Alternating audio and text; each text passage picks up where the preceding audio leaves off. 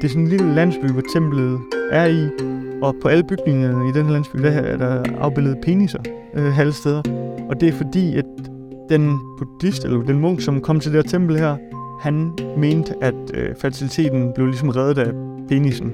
Øh, og at jo mere man tegnede den alle steder, jo, øh, jo mere fertil blev man øh, i hele landsbyen. Og, øh, og så har de også i templet liggende en bog med udlandske par, der er kommet derhen, og de ikke kunne få børn. Og så har de besøgt templet, så har de udført nogle ritualer, som de har. Blandt andet, at skal gå rundt om templet et antal gange. Og så øh, er de så rejst hjem og lykkes med at få børn. Så, øh, så det er jo... Meget godt, det virker. Ja, det virker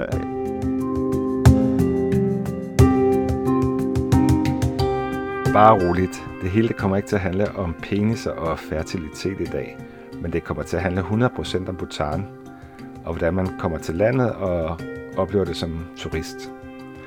Noget af det, der er helt særligt ved Bhutan, det er, at de gør rigtig meget for at begrænse deres turisme, fordi de gerne vil beskytte deres natur og deres kultur.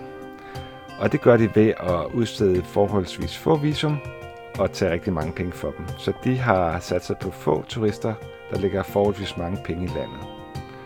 Der er en masse andre spændende ting ved det her land. Blandt andet har de indført det, der hedder bruttonational lykke, hvor man øh, ligesom BNP måler økonomi, så går man simpelthen ud og måler, hvor lykkelig og tilfredse befolkningen er.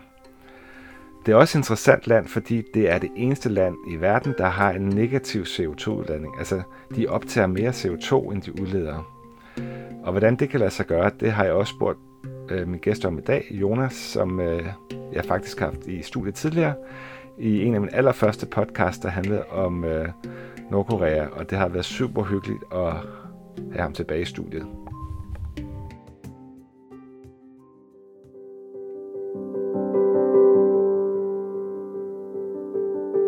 Hej derude, og velkommen til. Mit navn det er Per Sommer, og jeg er din vært her på rejsepodcasten, der hedder Taste the World.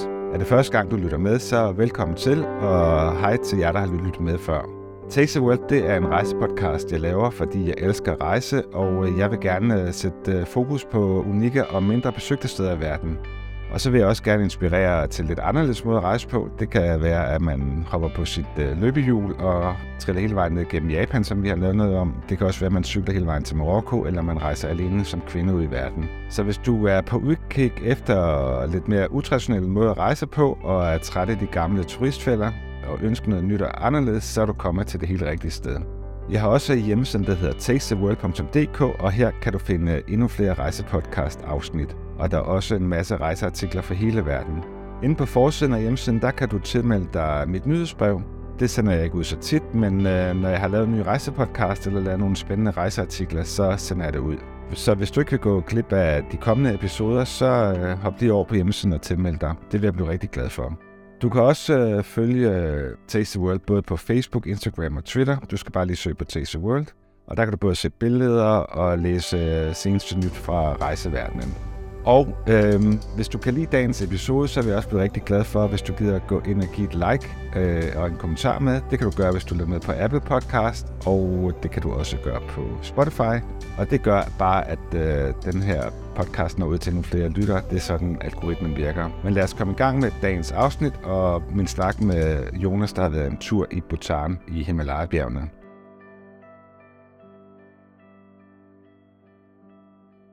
Hej Jonas, og velkommen til. Det er fedt, du er med i dag. Vi skal jo snakke om Bhutan, som du lige har besøgt. Men uh, inden vi går i gang, kan du ikke lige kort fortælle, hvem du er, og hvorfor du rejser, som du gør? Jo, med glæde. Jeg øh, hedder Jonas, som du siger, øh, og jeg har et rejsebureau, der hedder Above Borders. Og øh, med det rejsebureau, der arrangerer vi rejser til verdens mest isolerede lande.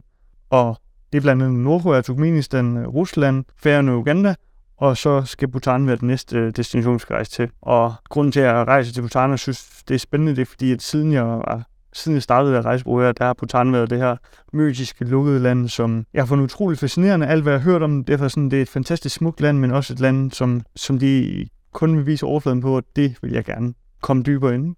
Og vi skal høre om nogle af dine oplevelser. Hvornår var det, du var afsted? Det var i øh, november øh, 2022. Godt, inden vi går i gang, øh, har jeg lige sådan nogle øh, fordomme eller faktaspørgsmål, og så må du gerne svare kort på det, og så ja. kan vi vende tilbage til det. Mit spørgsmål nummer et, det hedder, Bhutan er et meget isoleret land, og det er svært at få adgang til landet. Ja, det er fuldstændig Ja, det er ikke en fordom. Godt, det næste jeg har, det er, det er et land, der er dyrt at besøge. Ja, det er klart det dyreste land, jeg har været i, og det er rigtig dyrt. Ja, dyrere end Danmark. Meget dyrere end Danmark. Okay, der skal alligevel lidt til. Dyrere, fordi visum ikke dyrt at købe ting i. Det kostede 20 kroner at blive klippet, for eksempel, hvor jeg fik massage med. Okay, ja. Så det er lidt an på, hvad det er, Ja. man skal have. Men det vender vi tilbage til også. Det er et meget primitivt land uden internet, og der er ikke særlig gode faciliteter for turister, for der kommer ikke så mange.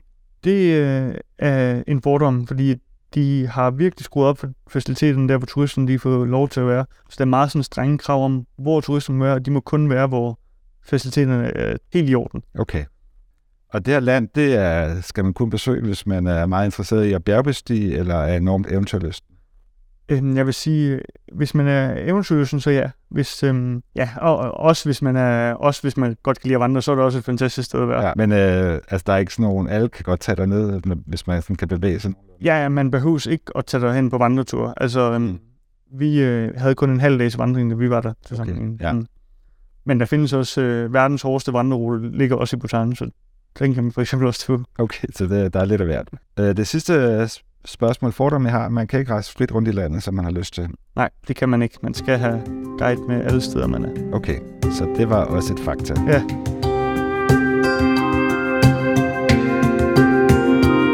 Godt, men lad os ve- vende tilbage til din rejse, og øh, måske vi lige skulle starte med at fortælle lytteren, hvor hen i verden Bhutan ligger.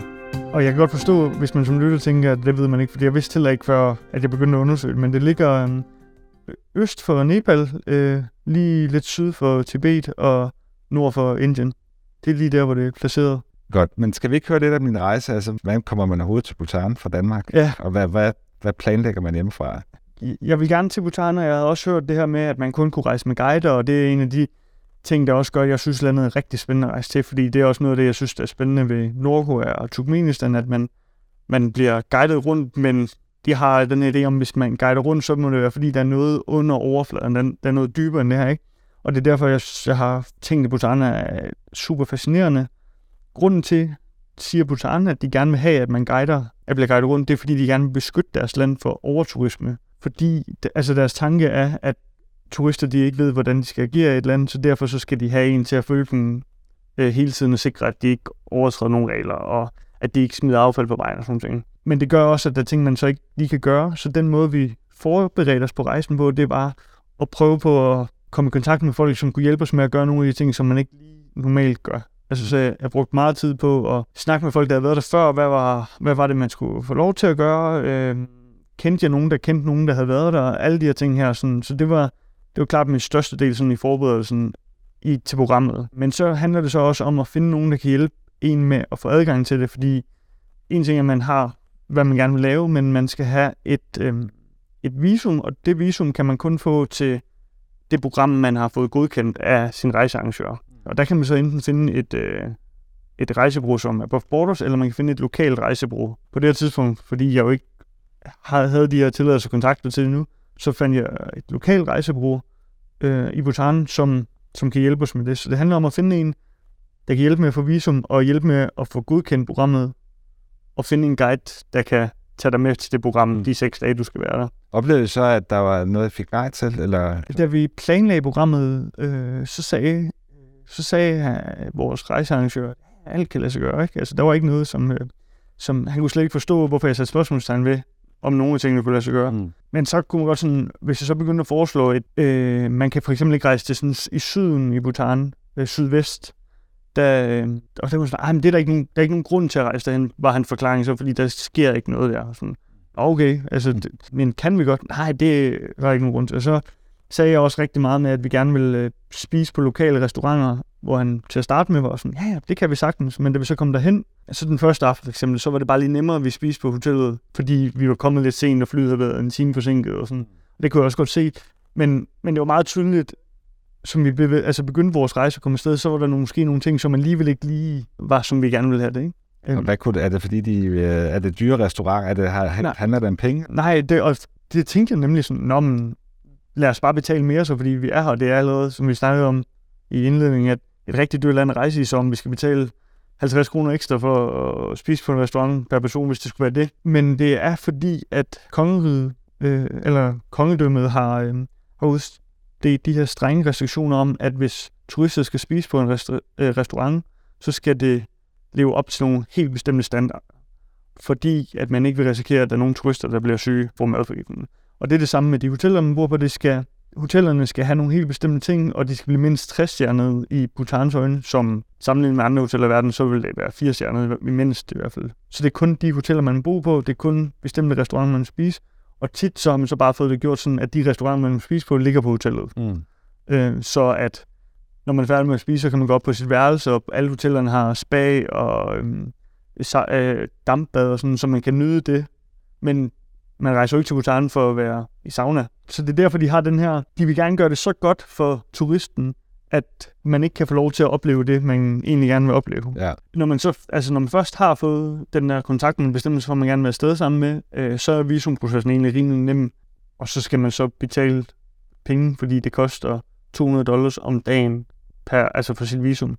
Okay. Øhm, og det får man ikke noget for?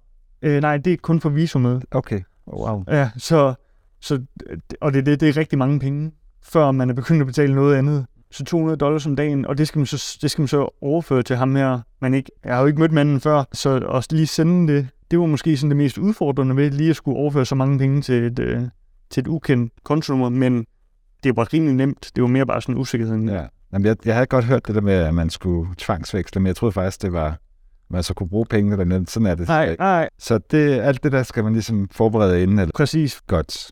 Visum på plads, rejseplan på plads, Ja. ja. og hvordan kommer man så fra Danmark til Bhutan? Men de flyforbindelser er det fra øh, Nepal, altså Kathmandu, og så New Delhi og øh, Bangkok. Og så kan man også køre ind øh, fra Indien mm. i, i øst, hvor at den internationale lufthavn den ligger i vest, Bhutan.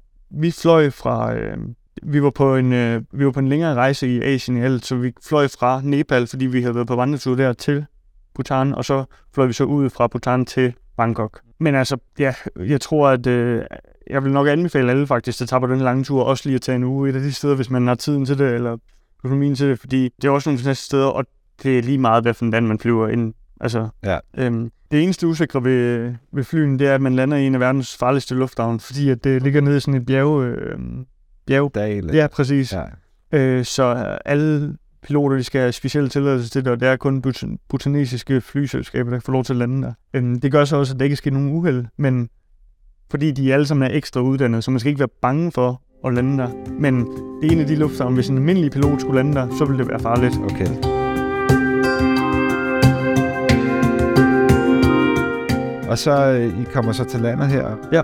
Og hvad, hvad sker der så? Og så lander vi i måske også den altså farligste, men flotteste lufthavn, jeg nogensinde landet i. Og, og det føles som om, man træder ind i øh, en tidslomme, der er 400 år tilbage i tiden. Og, og alle, altså, jeg vidste faktisk ikke, at det virkelig var alle huse, men alle huse i Bhutan, også dem i lufthavnen, er bygget efter de samme øhm, buddhistisk stil, hvor de har nogle firkantede huse og flade tage, og så er der øh, symbol, altså sådan buddhist religiøse symboler tegnet på, øh, på husene. Og de, altså alle huse er ens ud.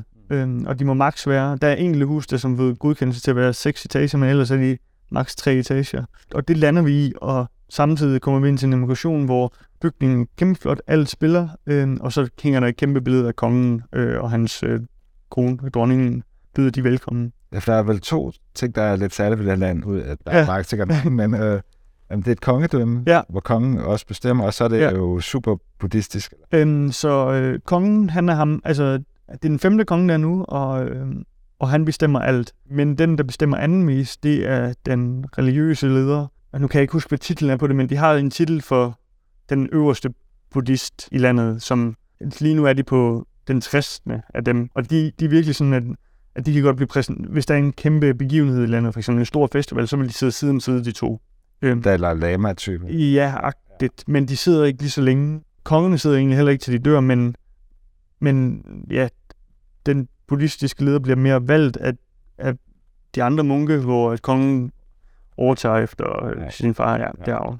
Så ja, det er... Og så faktisk så i 2008, mener jeg, var, der indført den fjerde konge, altså ham før ham der er nu, han indførte øh, demokrati i landet, altså de etablerede et parlament, og var sådan, jamen nu skal vi have øh, flere partisystemer, vi skal vælge, og sådan, parlamentet får også lov til at lave lov, men loven skal stadigvæk lige forbi kongen, så hvis kongen nu ikke synes, det er en god, så kan han godt afvise. Øh, det, det, demokrati med det men, at kongen stadigvæk bestemmer det hele. Sådan, så, så det er det ikke jo. Det rent faktisk, om der var en lov, hvor, altså, som ikke var blevet øh, godkendt, ja. hvor de fortalte, at, øh, at der var blevet for nogle år siden, var der blevet øh, foreslået, at øh, personer af samme køn kunne øh, gifte sig, og den, øh, det, det var vist for 6-7 år siden, og den lov havde der været par, flertal i parlamentet for, men den ligger stadigvæk til ud, altså, en udarbejdelse. Den er syltet lidt. Ja, præcis. Godt, men øh, jeg ikke kommer til den her lufthavn, og med det samme kan jeg både mærke, det et kongedømme og et øh. Ja, præcis. Og så øh, kommer vi ud i lufthavnen, og så står vores guider og tager imod os. De var klædt i deres nationaldragter. Det er de, fordi at alle i Bhutan har deres nationaldragt på, når de er på arbejde, eller når de repræsenterer landet. Øhm, og hvad er det sådan noget, ligesom Dalai Lama går i? Eller? Øh, ja, det kunne godt ligne sådan en buddhistisk øh, dragt. Det, det er sådan, hvad hedder det, en nederdel for mænd, og en dragt op på toppen, øh, hvor, hvor man har et bælte på, og så toppen, den er ligesom sådan, altså man har en lomme inde i brystet, så de kalder det også øh, nationaldragt med verdens største lomme, fordi at hele maven bliver til sådan en kæmpe lomme. Ah, det lyder som nærmest en rejse bag tid, når man oplever det der. Ja, men det, det føles virkelig også som om, at man kommer tilbage til altså, som sagt, en, en tidslomme, hvor, hvor folk de, øh, har helt andre skikke og traditioner og bærer nationaldragten med stolthed også. Altså vores øh, guider er glade for den. Ja. Um, det er sådan føles det, indtil vi så kommer ind til vores hotel, fordi der kommer vi bare til det vildeste luksushotel. Der er dampbad og spa og øh, kæmpe restaurant, og vores værelse var større end min lejlighed i København. Ikke? Altså det var... Og vi var de eneste mennesker på hotellet, fordi det er ikke rigtigt at komme i gang med turisme nu efter, efter corona. Så, og der var 10 ansatte på arbejde. Altså, så det var virkelig full service. Ja. Um, og det var i hovedstaden, I var i her? Ja, vi kørte, at man lander i Paro, som er den anden største by. Vi kørte så til Timbu og skulle overnatte der, og Timbu er hovedstaden. Okay. Ja, og det var, egentlig, det var egentlig fordi, at vi dagen efter der skulle, der skulle køre videre, men så derfor var det lidt på vejen. Ja.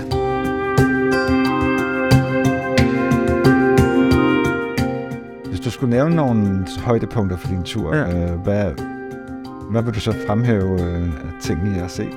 Mit største minde, det som gjorde allermest indtryk på mig, det var, at vi øh, besøgte et kloster, hvor vi fik lov til at sidde med to øh, munke og snakke med der, om deres liv og deres hverdag. Og grunden til, at det gjorde så stort indtryk, det var også fordi, at vi, det var, det var fra start af, det var en af de ting, jeg rigtig gerne ville, det var at møde lokalbefolkningen. Og, sådan, og det var noget af det, som vi bare ikke kunne. Folk har ikke lige tid, og I må ikke komme ud, og altså, åh, de, var, de var her alligevel ikke dem, vi skulle have mødtes med og sådan noget. Men øh, fordi vi blev ved med at presse på, så vores så er vi lige pludselig i, i nærheden af det her kloster, hvor vores chauffør han så siger, min bror han er faktisk munk på det kloster her. Mm. Vi kan godt køre ind og snakke med ham. Øh, så det blev skabt lidt ud af det blå, og så sidder vi der og snakker med de to munker, og snakker med dem om, hvordan de, de begge to, de havde relativt sent valgt at blive munk, sådan omkring 20 års alderen.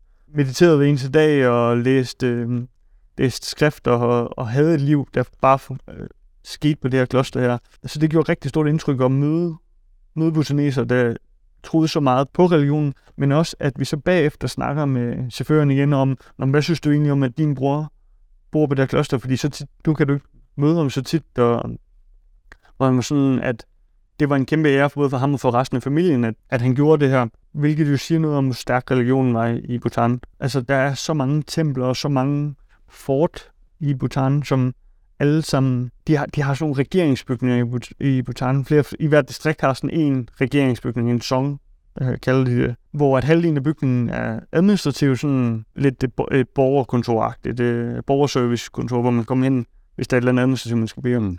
Og så den anden halvdel er, øh, hvis man har noget religiøst, og man skal have ordnet. Er ligesom kongen er på lige fod med den øverste munk, så er buddhisme og administrationen et eller andet også på... Det er simpelthen flettet sammen. Ja, præcis. Den ene og den anden vej.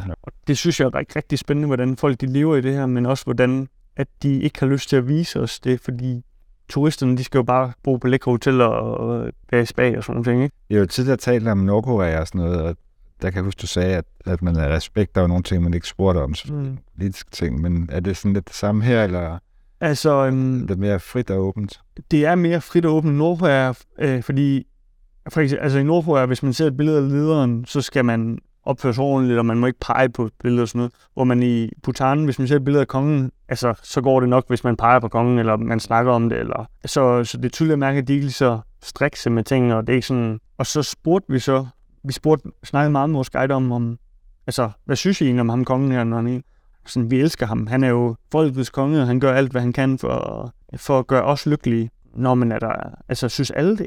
Alle synes, kongen han er helt fantastisk. Men hvad nu hvis den, altså mit spørgsmål fortsætter så med, hvad nu hvis der nu nogen, der ikke synes det? Og så øh, fortæller vores guide, jamen så går man i fængsel. Så, altså, så det er jo også derfor, at alle de synes, han er Klar. en fantastisk fyr. Klar. Ja, og, og det har jeg sådan læst ret meget om efter, at ham, der er der nu, ham er de faktisk rigtig vilde med. Han har gjort rigtig mange ting for sådan ligesom at åbne op for, for landet og øh, prøve på at også få økonomien lidt mere i gang. Og de har en politik i, øh, i Bhutan, eller skrevet ind i grundloven, at man, når man udvikler landet, så skal det udvikles på lige fod lykke og økonomi.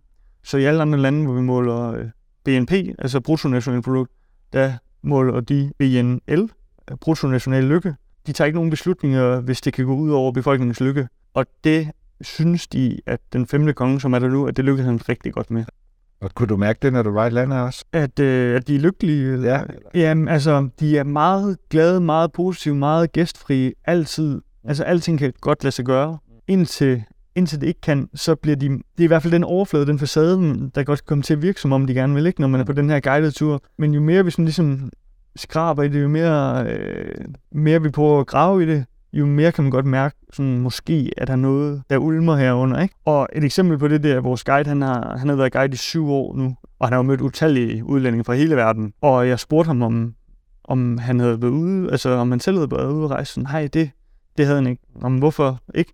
Jeg er jo i Bhutan, og vores konge han gør alt for, at jeg kan være lykkelig her i landet, og min familie kan, så hvorfor skulle jeg rejse nogle andre steder? Det er ingen grund til. Det er der ikke nogen grund til. Man kan, jeg nægter simpelthen tro på, at en mand, der har arbejdet med turisme og udlændinge i så lang tid, ikke har den mindste lyst til at rejse ud. Og også en af de sidste dage, der snakkede vi også om, sådan, om det kunne måske være sjovt, hvis det engang lykkedes, at han besøgte os i Danmark. Ikke?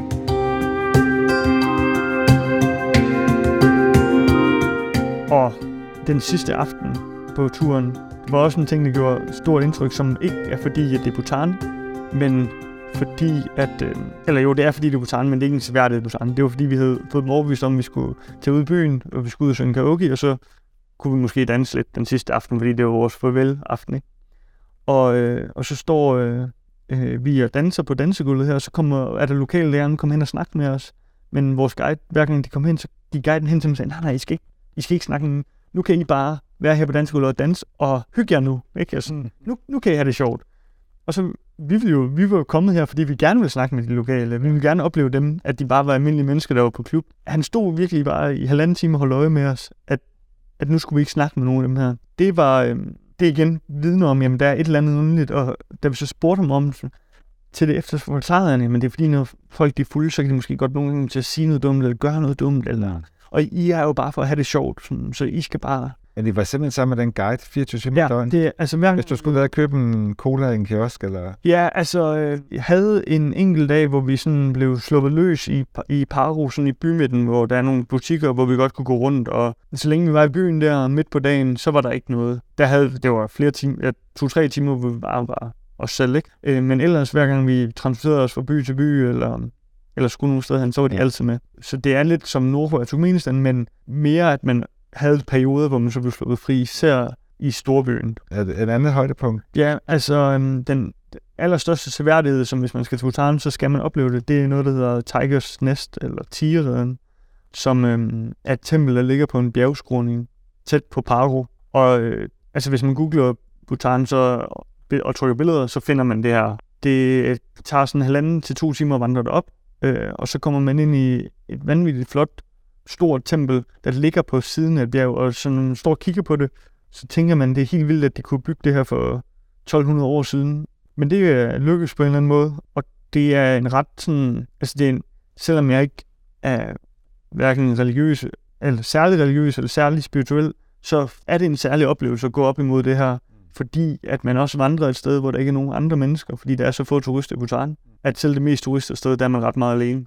Så det er, altså hvis man er træt af masseturisme, så er Bhutan... Præcis, det er jo til sammenligning havde vi lige været i Nepal, og hvor vi også vandrede, hvor at hver gang vi stod og kiggede på en flot udsigt, så var der jo 100 mennesker ved siden af. Ikke? Og sådan, så det er virkelig en af de ting, som de er lykkes med, at sikre, at, at masseturismen ikke Ødelægger. ødelægger noget, ødelægger oplevelsen. Ja, ja. Men altså, der kan jo godt være flere turister, uden at, at det kan jo sagtens se flottere ud. Eller sådan. Selvfølgelig.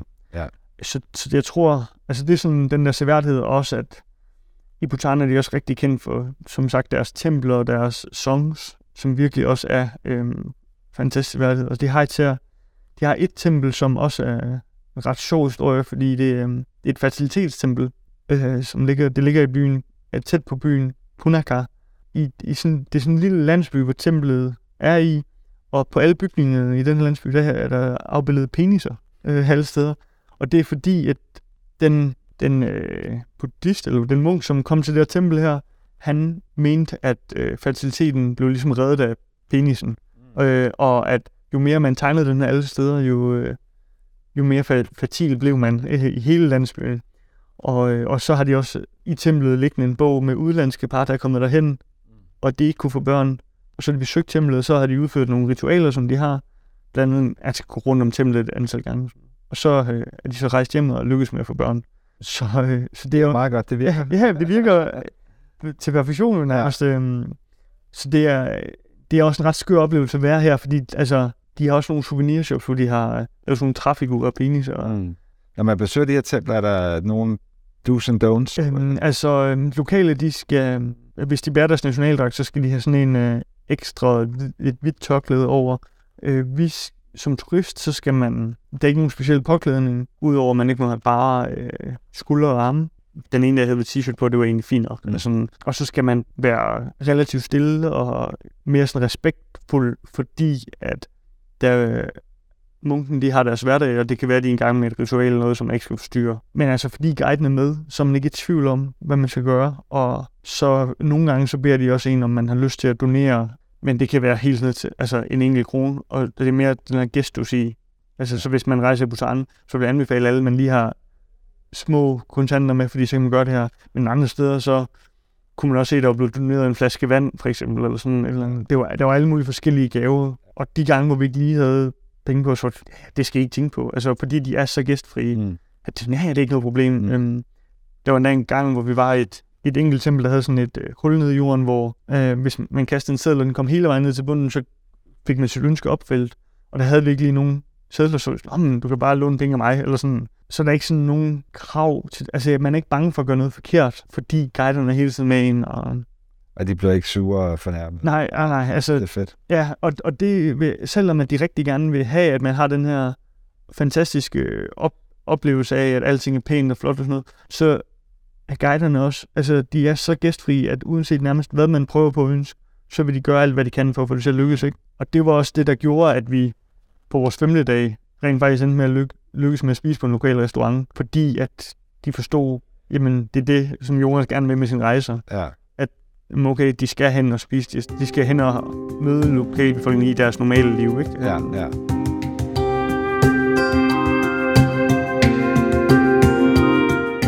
Nu du siger restaurant, er jo selv lidt mad. Hvad, Ja. hvad, hvad spiser man i Bhutan? Øh, de spiser rigtig meget chili. Øh, altså deres lokale mad er stærk mad. Okay. De mad, vi får serveret på øh, restauranterne, altså de der godkendte turistrestauranter, det er um, relativt neutral mad. Altså, og det er, ja, altså det, det, der er meget grøntsager og meget øh, fisk. Det minder meget om øh, dalbat i, øh, i Nepal fik vi. Der, der, Øh, Det er linser og... Ja, ja, det er sådan, hvor man får sådan en- en tallerken, hvor der er sådan, det er seks forskellige bunker, hvor der er linser, og så er der noget grøntsager, så er der noget chili, og så er der en kæmpe portion ris inde i midten. Ikke?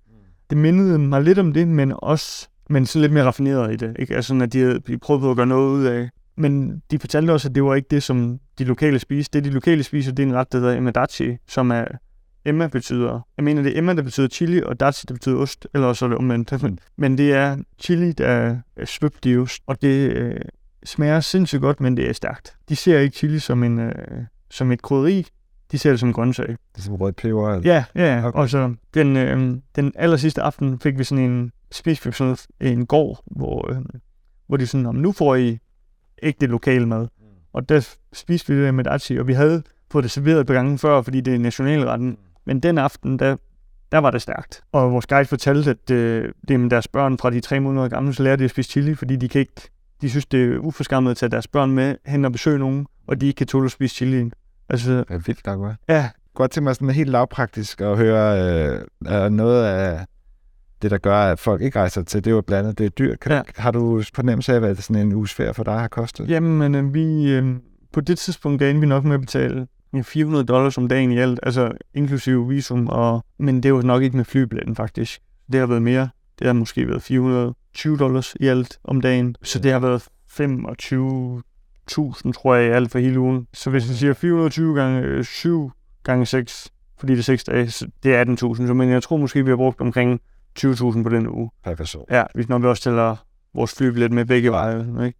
Det er vel også en, en rejse, man tager en gang i livet. Ja, men altså det er helt sikkert. Og nu var vi der seks dage, men jeg vil sige fem dage nok. Så skal man bare sørge for at planlægge det intenst. Vi var på vores rejse også, øh, ved- vi var hen i midten af landet, sådan længere øst på, mm. End hvor de fleste er. Hvis man skal det, så vil jeg sige, at så skal man op på de der 7-8 dage, fordi transporttiden er så lang, at så skal man også sørge for at få det meste ud af det i det område. Ikke? Og ja, jeg ved godt, altså det lyder skræmmende dyrt for sådan en rejse, men man så selvfølgelig også, vi havde ikke nogen udgifter ud over det, fordi guider og transport og mad er en del af den her. Sådan all inclusive. Ja. Ja. Så det er bare souvenirs og Ja, hvad ellers købe. Præcis. Ja, ja, og, og de ting er billige. Altså, jeg købte også en nationaldragt for... Nå, hvad skulle du have på? Ja, det skulle jeg have. Jeg skulle sidde i den. Ej, men... Øh, og det, ja, det tror jeg måske kostede 400 kroner for sådan en hel dragt.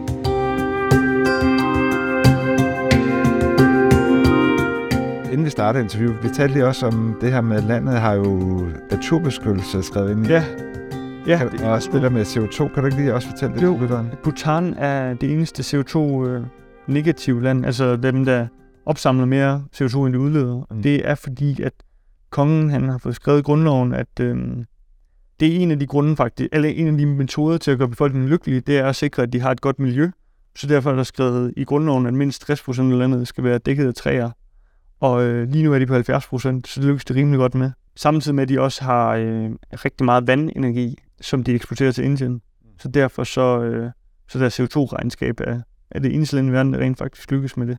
Men det er også en af de måder, altså det går rigtig meget ud over deres økonomi, at de passer så godt på deres natur, at man, men det er jo det, som er med til at redde deres miljø. Det er også kæmpe ulovligt at smide skrald på, øh, på vejen, for eksempel. Altså man får bøder på flere hundrede dollars, hvis man gør det. Altså det er jo sådan nogle ting, som, som kongeriget bestemmer for at passe på landet. Ligesom de passer rigtig godt på deres kultur ved, at alle bygninger skal bygges på den samme måde, og at man skal bære deres nationaldragt rigtig ofte og sådan Ja. ting. Ikke? Og at man, en anden ting, måde de også beskytter deres kultur på, det er, at man kun, i biograferne kan man kun se lokalt produceret film. Man, kan- man, man må godt se udenlandske film, men det er ikke noget, som landet er med til at promovere. Ja. Man kan også komme på nettet dernede. Og... Ja, det kan man. Altså, de har nogle øhm, enkelte restriktioner, men Facebook og WhatsApp for eksempel virker. Øh, e-mails virker også. Ja, jeg tror, der er nogle sociale medier, som de har blokeret. Øhm, og rygning er forbudt, er det ikke også rigtigt? Rygning er forbudt, ja. Man må, øh, hvis man ryger, og når man lander i Bhutan, så skal man have sådan en øh, drug permit, kalder de det.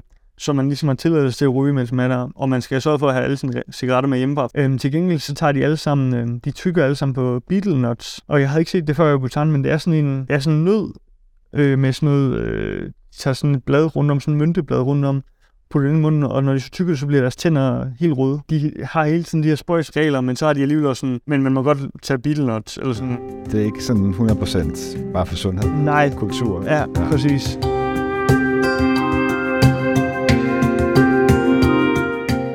Nu sidder jeg og tænker på trafiklyset, som vi også snakkede om inden. Øh, fordi de har de her pludselig og, og der findes ikke trafiklys i Bhutan. Og det skyldes selvfølgelig, fordi at trafikken ikke er så stor i de der byer. Men der er et øh, kryds, hvor der er ret meget trafik, og der for nogle år siden, der prøvede de så at indføre det her trafiklys. Men øh, befolkningen synes simpelthen, det var for upersonligt. Så de tog lyskrydset ned igen, og så satte øh, politimanden tilbage, som der står en politimand, som guider trafikken. Så det er et menneskellyskryds, kan man sige, eller Ja. hedder. Ja. Fordi nu er det ikke så lang tid, siden jeg har været der, og jeg er stadigvæk sådan ved at opdage Bhutan. Og jo mere, jeg, det er også derfor, jeg synes, det er fantastisk, når vi snakker om det, fordi det er sådan, nå ja, det der også. Men ja, jeg tror bare, at, at jeg, jeg vil virkelig opfordre alle til at besøge landet, hvis man vil, altså hvis man er eventyrlysten og synes, det er spændende, det her politiske landskab, øh, og opleve et land, der er så anderledes end mange andre lande. Jeg er klar over, at det er rigtig mange penge, så man skal også ville det. Ja. Men, men det, er, det er også en ret vild rejseoplevelse på mange mærkelige måder. Men øh, Ja, ja, ja, jeg ved ikke om det var ikke et spørgsmål, men det var Nej, meget... nej, det var en refleksion. Ja. Også. Men øh, ja, vi skal slutte af nu, Ja. Jonas. Tusind tak, fordi du kom, og jeg vil i hvert fald meget gerne til Bhutan. nu skal jeg se, om jeg kan spare nogle penge sammen til det. Kæmpe fornøjelse. Det er som altid øh, sjovt at være og snakke. I lige måde.